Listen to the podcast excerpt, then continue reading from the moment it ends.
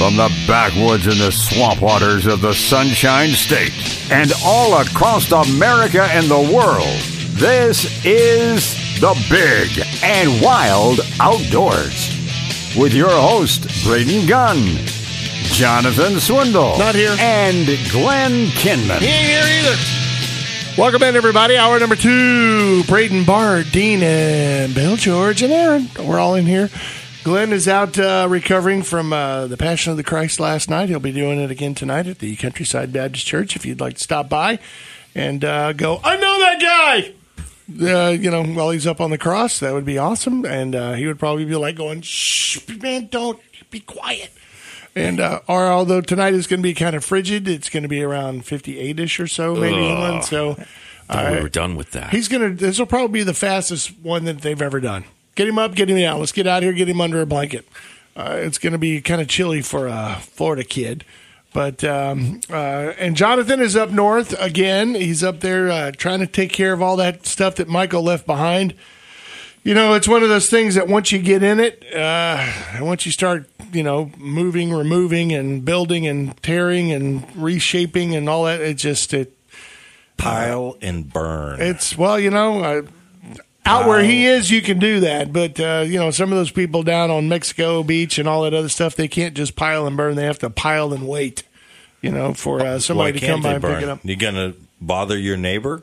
I would say You know, you know what? There are some houses still left on there, so uh, maybe you would bother the one or two guys that are still left there in their see block houses. I can see it now. I'd be like, "Hey Jimmy, why don't you go ahead and get that bulldozer, push your pile over to my pile. Let's have a block party. Let's just go ahead and burn this thing. yeah, go get some natty ice. Bring it over. I got hot dogs. There we go. See, It took me a second to get that joke you just made about the. Not the sharpest tool in the world. No.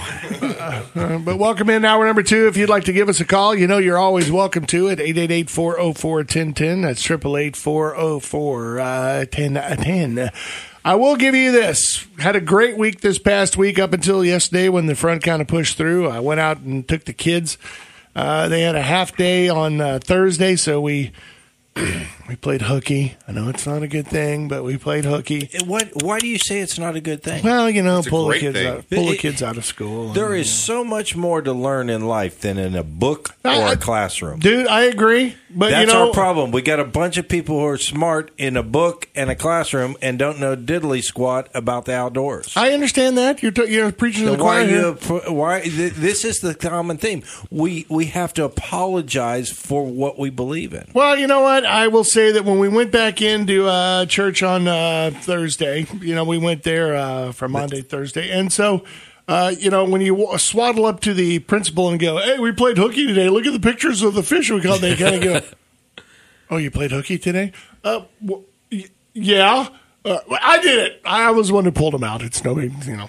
Put it on me. Don't put it on them. It was on me. But See, you said you put, you should have sat there and said we expose them to other aspects of life to make them more well rounded. yeah, that sounds great. So sure. There you go. Whatever. That actually sounds like a good one. Uh, No, it that- I, doesn't. will use that. I'll I was use giving that. them. I was giving them a lesson in the outdoors. Don't ever ask me about this again. it, it used to be when we turned around and started school uh, each year and we'd go meet the kids' teachers. I sit there and say, "Listen, I just want to let you know now."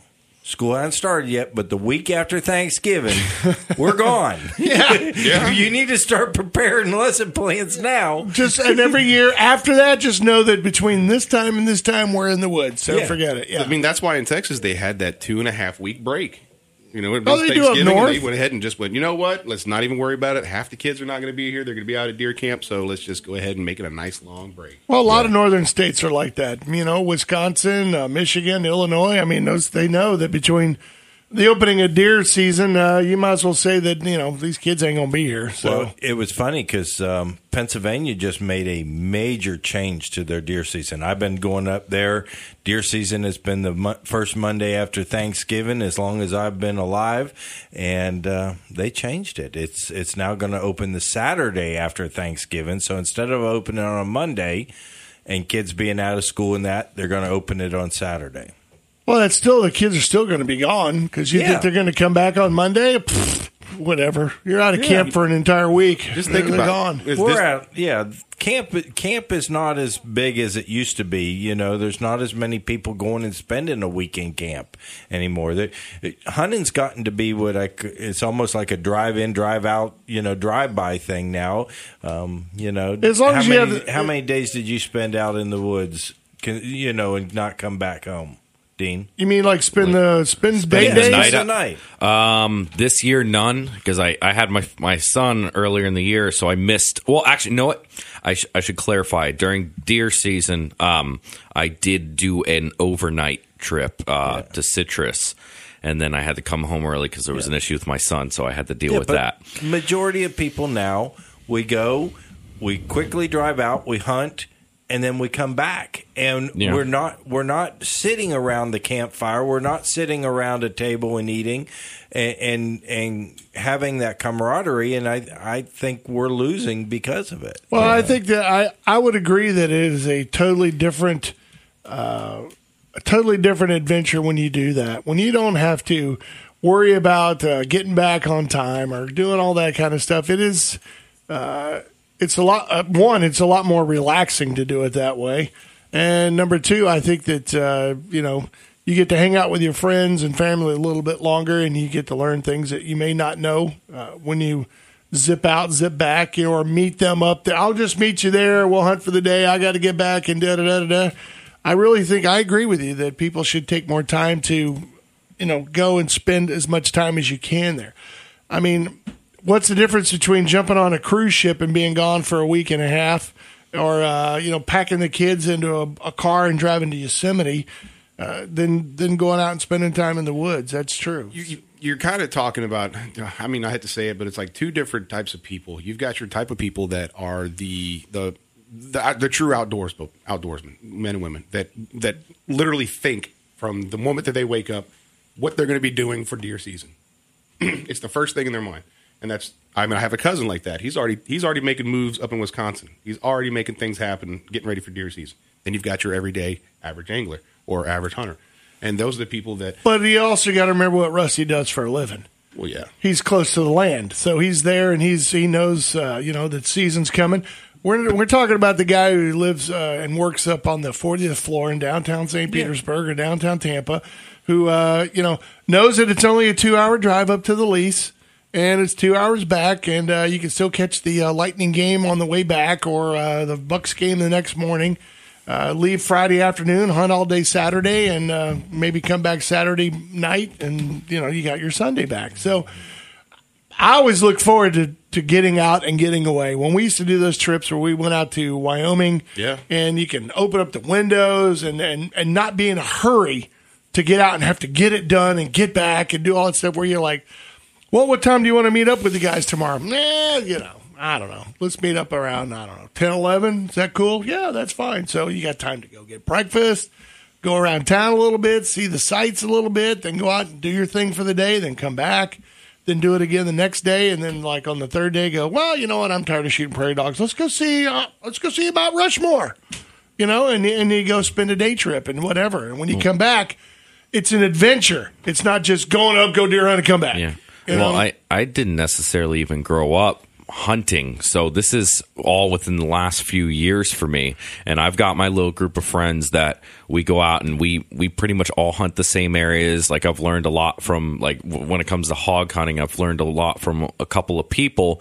And when when you know the season opens up, we'll go down and they'll spend a couple days out, you know, down south because he lives a little farther away from it than I do. So he'll drive down and make a couple days out of it. Well, for me, especially with a you know a new son and everything, it's it this year was kind of difficult for me to go out and actually do that's that. all right. We but this next that. coming up year, Life happens. I, I will have a couple of those trips where I go down and sleep in my truck for a couple days. Try to you know, especially when hog opens up, go and try to get five or six of them, and that's and then when deer, you know, when I, I say hog opens up because we're hunting public land, not That's- not that's yeah. not- no, I was going to say my daughter was two when I shot my first animal with her in the tree stand with me. Yeah. You Well, gotta take my, them my away. son's nine months old Well, right I'm now. just saying. but yes, but, when, by when- next season, when he is He's- old enough and like so when he can walk and the, you know he's pr- I, I, want to start them as, early as, the- I can. As soon as my kids had their heads strong enough to be upright in a papoose,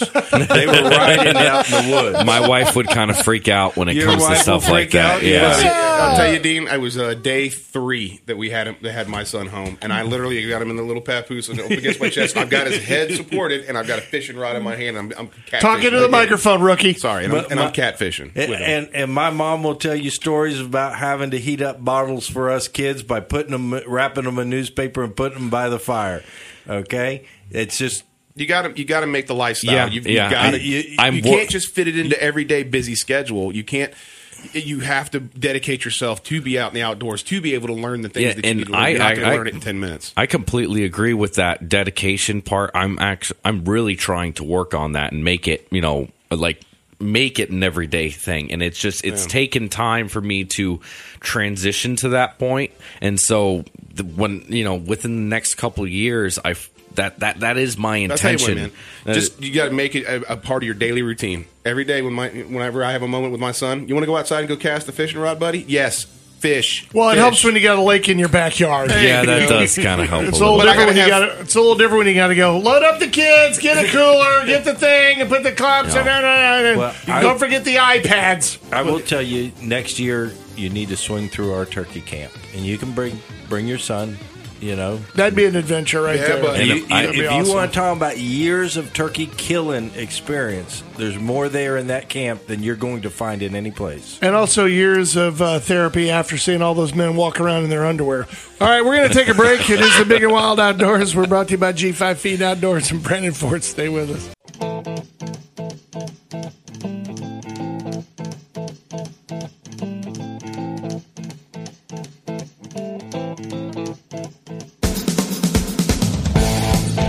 Back, everybody. Have mercy. It is the Big and Wild Outdoors. Braden Bart, Dean, and Bill George in studio today. Glenn is out messing around, so is Jonathan. They're out today. Went out this week and did some messing around with my kids out with uh, Captain uh, Kevin Little.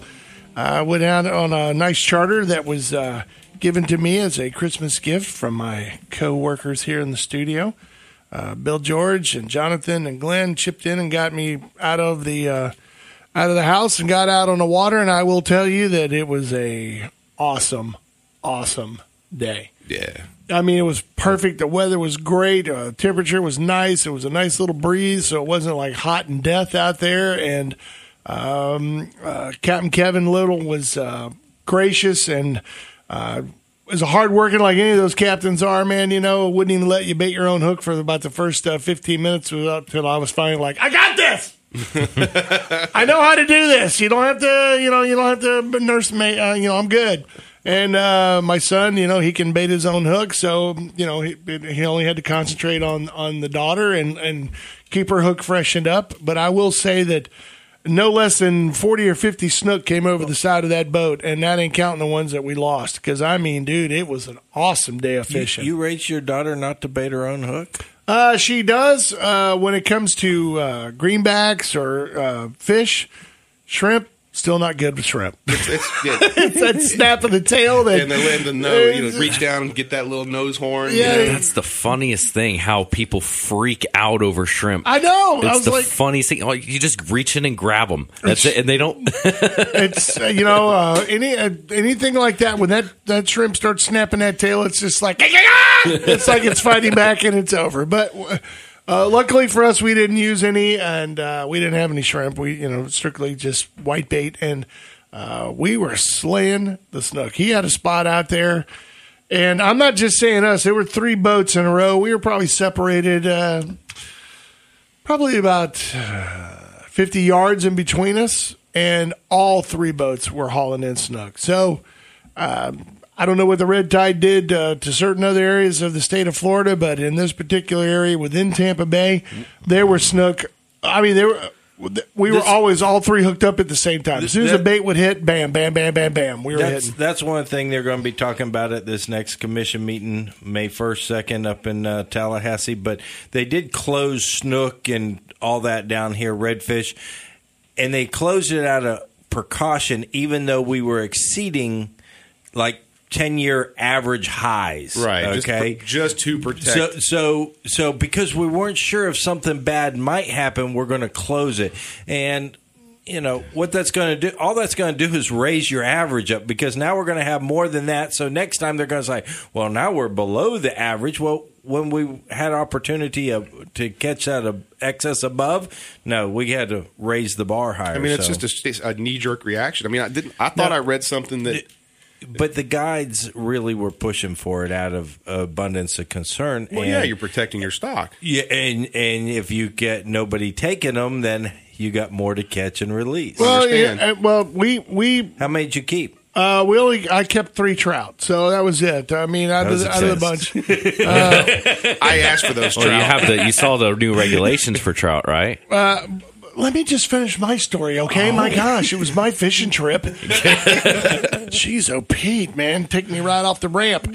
So, but anyway, we went out, and but what was shocking to me is that you know when you talk about the overabundance, all I heard was from everybody was like, "Oh, the Reds are doing great. Good pounds of Reds. Reds everywhere. Reds over here. Reds over there. I'm catching Reds all over. Man, jigging. I'm not even live baiting. By not one redfish."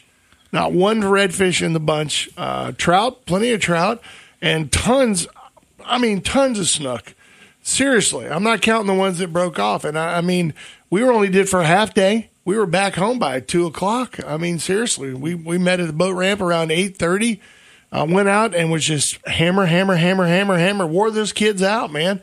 And uh, I had to have the talk with my son on the way home.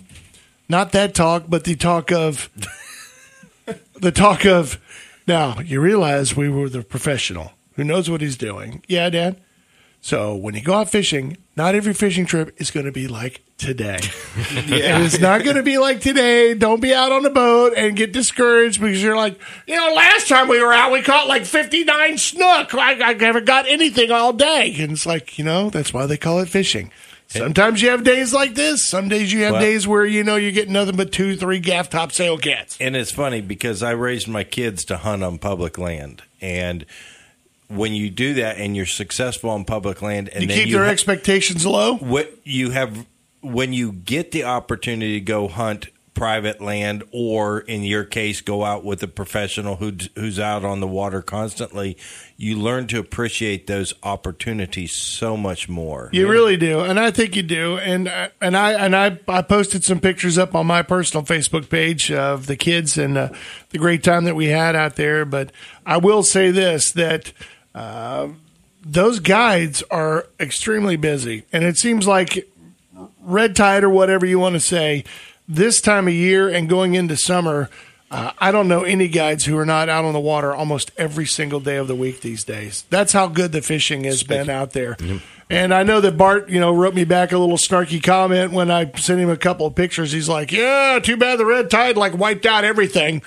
And uh, I mean, what we just uh, I get the state of Florida just spent like something like three point something million just for research on red tide now. Well, well, for I actually saw an article. Um, I don't remember who posted it, but uh, they were talking about how it wasn't um, it wasn't outflow uh, or discharges or anything that caused it. It was the currents in the Gulf and all this stuff. So you know, at least this wasn't like a satire site either. This was like I mean, uh, all that's plausible. yeah, but but I mean, it, I, I, I a- agree, a- it's a deep plausible. current but- coming out from a particular place offshore, yeah, and uh, but that's what happens all the time. yeah, and eh, yeah. And- But my point was going to be, if you're planning on doing a trip with the kids this summer, book it now. Yeah. that was, and that was the point because uh, you have a lot of people like Lori Deaton and other captains as well that are also doing, uh, which I think is awesome, that they're doing these little uh, almost like summer uh, events. They're doing like summer school. I know Rabo started them a while back, where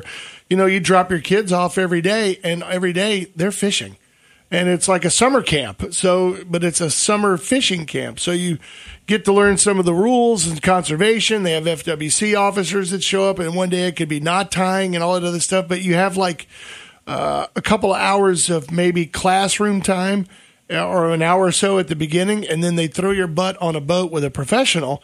And the, you know, you got four kids on a boat with a pro, and they're out there catching fish. And then Yeah. when they come back in, they do a little cool down classroom stuff where you can do knot tying, throw a cast net, things like that that they're learning over the course of a week.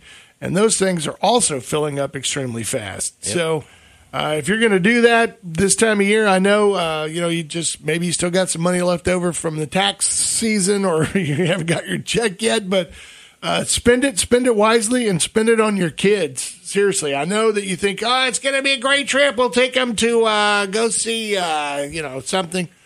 Dude, it's like Bart said, and like you said, and like Dean said, being able to take your kids out, get them the adventure of a lifetime. That is a memory that'll last forever. Yep. Uh, you know, trying to remember the car ride to go see the backside of the Great Smoky Mountains. Hmm. Yeah. You know, they'll spend more time on that cell phone uh, or that iPad on the drive up than they will out there doing something like this. Yeah, Dean was talking about waiting until the kids able to walk. I remember turning around, put one on my shoulders, had a uh, dolly with the tree stand, ladder stand on it, put one on the dolly, had one on my shoulders, and I walked a half mile back in carrying that stand. And, Yeah, even, and you know what? And even if it's a miserable trip, sometimes those are the most memorable. Yeah, and when you look back on them as an adult, you kind of go, dude, that was one of the worst days of my life. But dude, that was an awesome day. You know what I mean? Uh, yeah, and that story that story lasts forever for me, you know, because Sure. that's uh, you know you don't do that every year or every you know. Yeah, I but do it'll need- last for you. I do need to get out there with them. You know, it, it's for me. It's trying to figure out um, when something should. I don't know how to really explain it. Besides, like he's really young right now, and I am. I need to go out, and I can't wait to start doing that. It's just I need to just go out Stick him and in a do it. laundry basket in the middle of an inner tube and just pull it behind the boat. You're cool. I mean, dude, I've be been, fine. I'm dead serious. I've been looking into one of those inflatable little rowboat things that I can hook hook it up to my waist and just take the kids out and go Weedon Island. And just Yeah, go, he goes- he goes them two out, you umbrellas know, and good. Listen My- for I- a splash and you'll be okay. He goes out on um, my mother-in-law's boat. You know, like it, it, he he goes out and has done that type of thing He's- already. he- but you know, nine months he's still Yeah. he's still young. He's not going to be participating. Yeah, exactly know. right. And I But- want to. I, I was thinking of waiting until he can actually, yeah, as you said, participate, actually do something along no. with it. and hold You his breath want him- underwater. All right, but listen, if you want to uh, get in with Captain Little, all you got to do is go. It's easy. Go to uh, uh, Captain Li- uh, KevinLittle.com, CaptainKevinLittle.com. That's Captain C A P T A I N, not just the K A C A P T type thing, but captain CaptainKevinLittle.com. Uh, we play his commercials here on the show, and he's a great guide, very patient, great with kids. And uh, literally, if you want to, he can do almost like 90% of the work. All you got to do is reel it in. Get it up to him. He'll put the hook. boop, bang, bang, You're back in the water again and gone. If that's the way you want to fish it, he'll do it that way too. CaptainKevinLittle.com. Book your trip today. We are the Big and Wild Outdoors. Brought to you by G5 Feeding Outdoors and Brandon Ford. Stay with us, you guys. It gets good.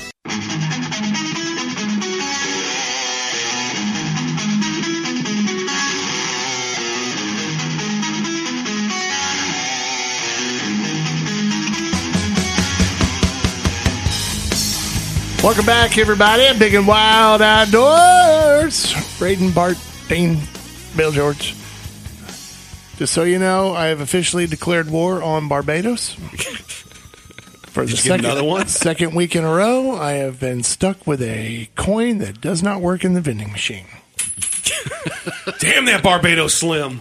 I didn't even know Barbados had their own money. To be honest with you, so Of course uh, they do. I don't know why uh, why why they're here or we've been flooded with the coins of Barbados, but they are useless. Maybe it's in. Conspiracy. I, I go back to why do you not look at your change when you get it? Dude, it's a look. Look at that. No, no, no, It's no. the same exact size, and uh, I mean, look at the coin. It does look like a quarter. It does, and It uh, looks, it's like this. It's not quite the size of a quarter, though. it's very light. Listen to the difference in sound. I mean, if it, it, you can tell that it's. Uh, cheap. It's, Yeah. it's, it's made of it's made of tin instead of nickel. I don't know. What? How I much want- is it worth? I nothing. What- what's the price it of Apparently, tin says, it says twenty five cents on it, but Well, I like- seriously doubt it's worth No, to you got us you got to work in the what- exchange rate. Multiply by three. You know what? Now one. that would be a good day's adventure I to walk into money. my to walk into my Wells Fargo bank and go. I would like to exchange this for American currency just to see how much this is actually worth. I actually It's worth negative, so Yeah. you have to give them money. You owe, you owe us five cents. Now you have two of them, though. But it used to be like the Canadian So I money get 10 was cents. more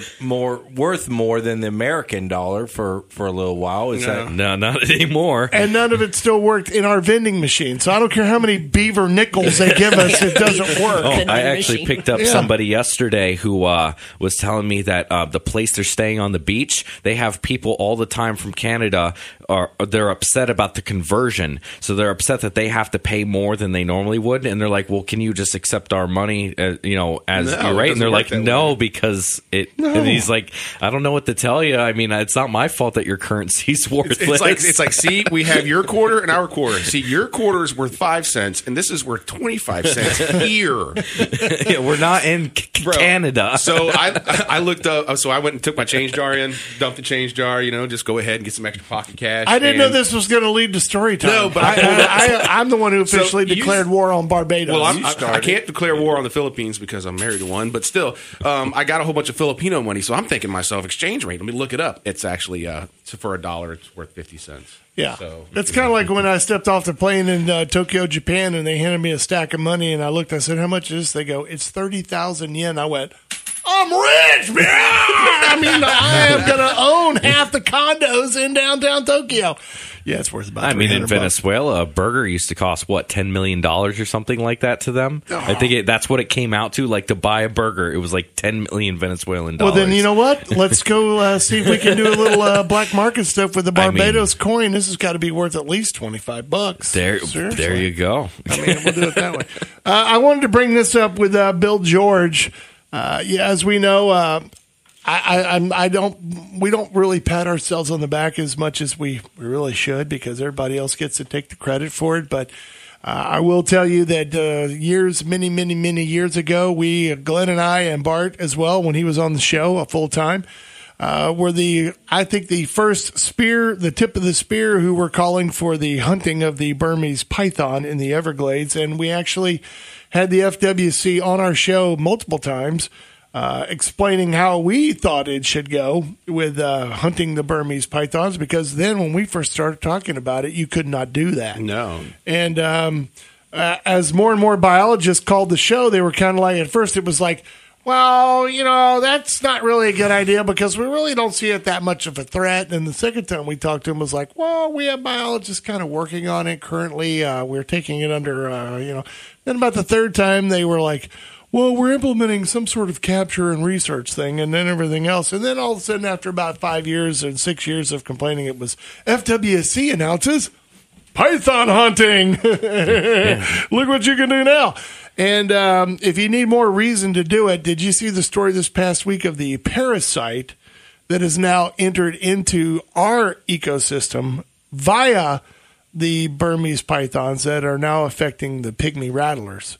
Oh. Have you seen that story No. at all? I have not. This parasitic worm that now lives inside of pygmy rattlesnakes in the state of Florida. And it is they grow even larger in the pygmy rattler than they do inside of a Burmese python. And uh, they're really disgusting looking like worm type parasites. I'm not talking about little Well, teeny how far tiny. north has this parasite been found? It's been found up here. It's been found in uh, on the edges of Ocala. So Whoa. well, these pythons aren't up that high normally. Well, apparently- Pygmies are. Yeah, are, yeah, but pygmies are. But are Yeah. they going back and forth between this? Well, then they must be breed. uh, You know, with the, when the pygmies breed or whatever, do, does it go with them? Like just how, traveling long, up how north? long would it take for a pygmy rattler to travel that far? See, I I don't know, but I'll give you the story right here because it says while examining a deceased pygmy rattlesnake last summer, a Florida professor of biology uh, was stunned to be watching wriggling parasitic worms slowly emerging from the serpent's open mouth. Uh, Dr. Terence Farrell, who teaches biology at Stetson University in DeLand, had been studying the venomous rattlesnakes uh, for over decades. He admits he found this scene pretty alarming.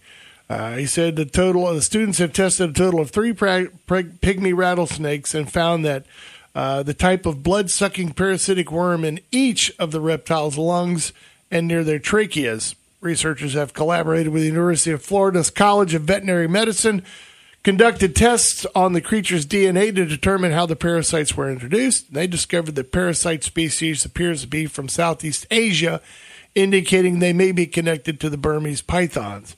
A species native to that particular region also happens to be an invasive species in the Sunshine State, so they published it in this herpetology review Or the this past snakehead. March. Uh, sounds hoaxy to me. I was about to say that sounds there's there's Oh, too much of a because the- gap. The, the, python comes from there, and this parasite comes from there. There's no other way we can get anything here other than you know through the python.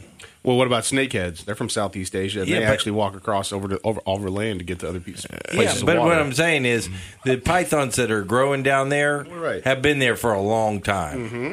The FWC has been encouraging the public to remove and kill pythons from private lands whenever possible. Yeah, thank you, Big and Wild. And the South Florida Water Management District even created Python Elimination programs back in 2017. They're giving them the credit for that? Seriously? To protect the Everglades and eliminate the states from public lands. And the uh, management areas used to only be able to hunt those pythons during like the gun season and that, and now you can hunt them year round on the uh, WMAs down there. They they no longer have a, a closed season. Though the Burmese python is more heavily populated in the south portion of the state, Farrell and his team said they have found evidence of the parasite up to 100 miles away from central Florida. Our research shows that these parasites are moving north rapidly along the peninsula and have appeared to be a major health effect on the pygmy rattlesnakes.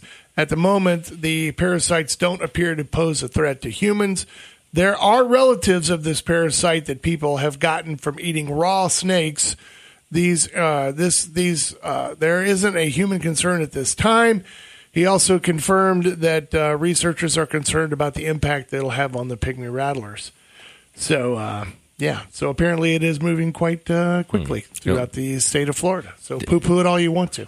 well, did, did you see that uh 17 foot python that was just killed with the 63? Oh, that is nasty. Yeah, that is a nasty looking worm. Yeah, I don't want that coming out of me. No. I don't want that anywhere in me, man. I think they came from black drums. Oh, oh, really? there we go. that, that looks awful familiar. from from uh, animals type to animal type. There's you were saying before we were. uh, yeah, there was a interrupted you? 17 foot Burmese that was killed. Yeah, we I- saw her. uh, with the 63 eggs in it. I think it was more like seventy something. was it they can have a lot more than that. It's but but uh, I- I don't think people realize that just one, uh, you know, uh, over a couple years that the that you know it, however many survive out of those still i mean how, how many babies actually make it to adulthood I got a question for it. How many female snakes do you think have been released intentionally into the wild in the name of research? In the name of research They were using males. They were No, using they're males using released. Females. They're using females. Females what in- research what do you mean by Yeah. Oh, research yeah. they wait, wait, tag wait, 'em. wait, wait, wait, wait, They- wait, they- wait, wait, they wait. tag 'em According and to the release 'em. story, they're using males to find the females uh, with their little beepers inside of them, and that's how they located this Just do a 17 request footer. on how many females. You might be surprised. Well, I'm just saying, according to the story, they said they're using males to hunt down the females. who females. released them University The biologists. of Florida. yeah. Those are the same guys that did the love bugs. So why would you? oh gosh! Don't even start that. Those sons of Yeah, they yeah they invented the Well, love bugs. So. Now, now they do go out there and try and keep tabs on them. They have the trackers in them, and you know, I'm sure none I of them have never ever heard- gotten loose. i have never heard of this before what are you talking about? Are you crazy? i have never heard of this before Yeah, that's how they find them. They they tag the males, and uh, you know when it's ladies' night, they know where they all are. That This- this- seems that seems very uh some, that doesn't seem like it's a good uh idea. It works because males don't get pregnant, and they find the girls, and then they get the girls, and then they kill the baby makers. Uh, I mean, don't they tell you to shoot the sows? Yeah, they do. All right, when we got to take a break, we're gonna, hang on, Jonathan. We'll get to you when we come back. We are brought to you by G5 Feeding Outdoors and Brandon Ford. Hang in, Jonathan.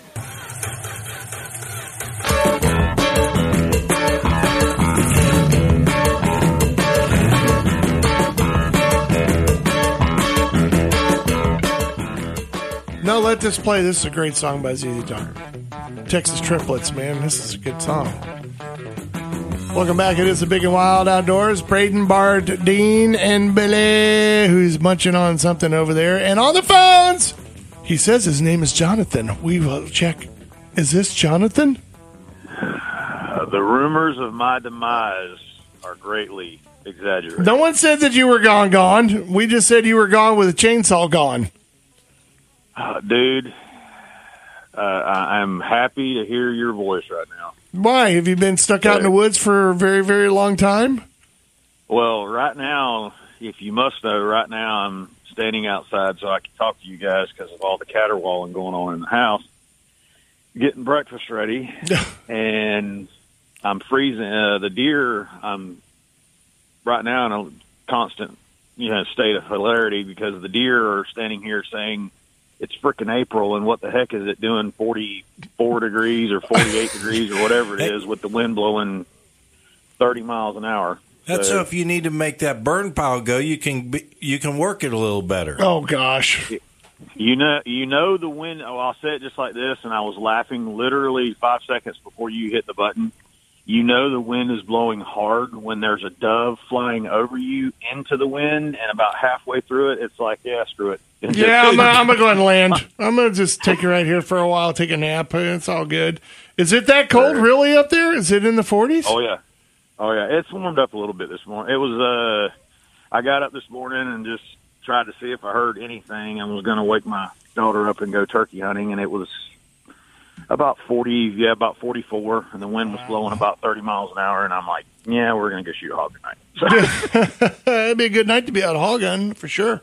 Especially if you're running dogs, man. Won't be so sweaty. Be nice. Get oh out no, there. we're Go. not running. We got. I, I've got a couple of nice one and done feeders, and then let's just say that it didn't take them long to find them. So. Wow. Well, you know, with the area being as uh, as hard hit as it is up there, I'm sure those hogs are having a hard time finding stuff on the ground as well. So I'm sure there's plenty of rooting going on. They're looking for stuff under the ground. So they Oh, got yeah. they find something like what you got out there with your one and duns. It's like a smorgasbord. Yes. Yeah, you That might you, sure. you might need to take two because you know I think the, the amount of food has been lacking up there for those pigs. So, What do you mean Well, by take two? Be Yeah, take two just hogs du- or take two, hog- feeders? No, two hogs. That way you can actually equal the amount of meat that you're going to gonna, need. I was going to call and ask uh, Braden when we're having the uh, surf and turf fish fry at his house because it looked like they pretty much wrecked everything. Yeah, but you know we had to turn we had to turn those snook back loose, man. We couldn't keep them all. You know, it's not that thing. You know, the Bill George would be all up on me. Hey, I saw them speckled trout. Now, don't be trying. Well, you know- play with me like that. I'm just saying there's a few trout that did that uh, didn't make it back into the water, not just because of me, but also Captain Little had uh, promised a couple of them to his pastor. So uh, you know they we we donated a couple to his church. So you know it was bountiful day. Why not share the bounty? It was all good. But you know what? I got to ask you. Speaking of the one and done feeders that you have out there, have you found all of yours yet? Have they all been accounted for? I'm missing one, and I'm hopefully, hopefully today, um, I'm going to make Patton's charge through the rest of the trees, and hopefully I'll get to it. If I don't, then then we'll stay tuned, folks. Maybe next week. So you you actually you, you think you remember the location of it, but it's just been so dramatically changed up there that the landscape it's kind of hard to find where you left it. You know you Well, have too way- many when you can't remember the where they are. set You're up- ta- yeah, the way the swamp was set up with the road system and everything else, and the way we did everything, it's not hard to find the two track and know where you know know where you're going. It's just it, you get to certain spots and it's nice. You got little trees, you can push those out of the way, no big deal. And then we get to some of these spots that some of these oak trees fell down that I think were they're older than all of us put together. So those take a little bit of time. Yeah. moved out of the way. You got to give that steel a chainsaw kind of a workout to get on the past those things, man. Well, how's it looking up there? Are you getting things done? I mean, uh, I know you're not the only person up there that's trying to handle all this stuff. And now with the new report that uh, Michael's been upgraded to a Category Five, does that help you in any way, or does that, or does that not affect you? It's you. You made a great. Y'all made a great statement the other day. And don't get me wrong. I've been listening. I just been busy and unable to call. But it's it's it makes you smile and it makes you sad all in the same moment because there are certain things up here that it's great to see people coming together, helping each other out, doing the stuff they need to do. You know, nobody up here's nobody up here's really got an ego, or nobody up here's really. Hmm, how do I say this right? Nobody up here is. Everybody's trying to help each other, Right. Really, and but it's really sad for me is that there's still a lot of people that are hurting, and it's kind of like you said the other day. It the people will need not to forget about what happened up here because there's, I mean, there's still stuff that, still things that I'm finding. There's still places that it's you still can't get to because of debris and everything else. And I mean, there's still the roadsides are still full of just busted trees, roots, yeah, you name it. You know. So- Yeah, you know what's really sad though, Jonathan, and uh, you know that uh, Michael hasn't been in the news at all until all of a sudden, you know, he got upgraded to a five, and uh, now more federal funds are going to be released uh, for the state. But between uh, today or yesterday, when it was actually announced uh, to what two months ago or even more, and nobody uh, did anybody hear anything about the devastating effects that Michael's still having on that area? None, No. none whatsoever. Oh yeah. No one said jack about it. And that just, you know what? On a whim, just for, for giggles, I went and I actually uh, went and uh, went on Zillow or something looking at property and stuff up there in that area around Mexico Beach and all that stuff just to see what Oh, the real estate market was doing up there. And uh, you wouldn't believe how many empty lots are up there for sale. People are just done with it. They're not going to go back. They're not rebuilding. They're just selling off the lots for about Oh, the same amount that you could probably purchase a house here on the water for. I mean, seriously, uh, an empty lot Oh, yeah. still going And for a quarter of a beautiful- million it's a dollars. beautiful Place. It's a beautiful place. Don't It get me is. wrong, but that's it's uh, and I mean like uh, like for me, one of the things. I mean, you guys know that with the shop, we're diversifying and we're trying to do some stuff different. And I'm doing the outfitting stuff up here and all that, which hopefully here in the near future we're going to have the big and wild hunt up here. But that's another story for another time. Mm-hmm. But you know, I mean, it's like for us, you know, the water the water level that we're getting is it's kind of backwards to say the least because once we start to dry out, then you know all this other that's the other thing that's killing everybody is the rain. Like the other day, we had another uh, another group of tornadoes come through here, and I mean. It's like the rain and stuff like that that they get from Atlanta all the way down. People don't realize that when they release that water, it's coming down through us. So Yeah. you know the water levels are sometimes three, sometimes five, sometimes ten foot higher than they normally are this time. Of year. So- Well, at least you don't have the red tide up there, so it's all good. it's all good. Well, I don't know. We got plenty of moccasins. I shot another one yesterday. So Yeah, well, you know, I, it looks like you're going to have to let the pygmy rattler slide for a while because they're having to deal with the parasites now. So we got to take it easy on them because, uh, you know, we don't want to, uh, you know, Yeah, wipe out that population. But I know that me and No. pygmy rattlers have not been friends for many, many years. But uh, from now on, now that the uh, parasitic uh, deal they have to deal with, I'll probably give them a slide. You know, well, water moccasins, after- not so much. well after about the uh, after what I saw the raging judge do yesterday with that 410 load at uh, about five feet. I need to go find me a couple of Burmese pythons. Well, that, you know what? It's very funny that you mentioned that because during the break, uh, Bart actually went and looked up the range because uh, Jonathan brought up, uh, I mean, uh, uh, Bill brought up the fact that, you know, would they ever go, that far north? You know, how he is. He's a skeptic on everything that anybody ever says. And uh, would they be that far north and all that stuff? You'd be amazed how many of them have been located right up there around where you are right now. So you do have Oh, some yeah. Burmese pythons up there in your neck of the woods. Oh, thanks for telling me that. Yeah. So if you see them, uh, do what you must do, and I would let the judge be the judge of that. Yeah, exactly. I'll, I'll introduce them to the judge, jury, and the executioner. Yeah, you do it all right there. It was amazing because when even Dean said, you know, when people mention the Burmese python, we instantly think of the Everglades, and it's not true. I mean, they are uh, slowly creeping up the East Coast. They're already up on the West Coast. They're up there around where you are. Uh, they're they're spreading. They are, and obviously they're spreading their nastiness with them wherever they go. Well, Jonathan, man. we got to take a break, man. Stay with it, man. I know it's hard work, but uh, you'll get it done, man. We're on your side. All right. Love you guys like a fat kid loves cookies. Talk to you later. That's it, brother. We got to take a real quick break, you guys. If you want to call in on the show, you know you're welcome to. 888-404-1010. That's 888-404-1010. You got any questions for Dean? You know, because he's a plethora of information.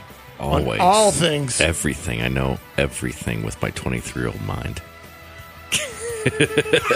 Oh, please call the show. We're brought to you by G5 Feed Outdoors and Brandon Ford.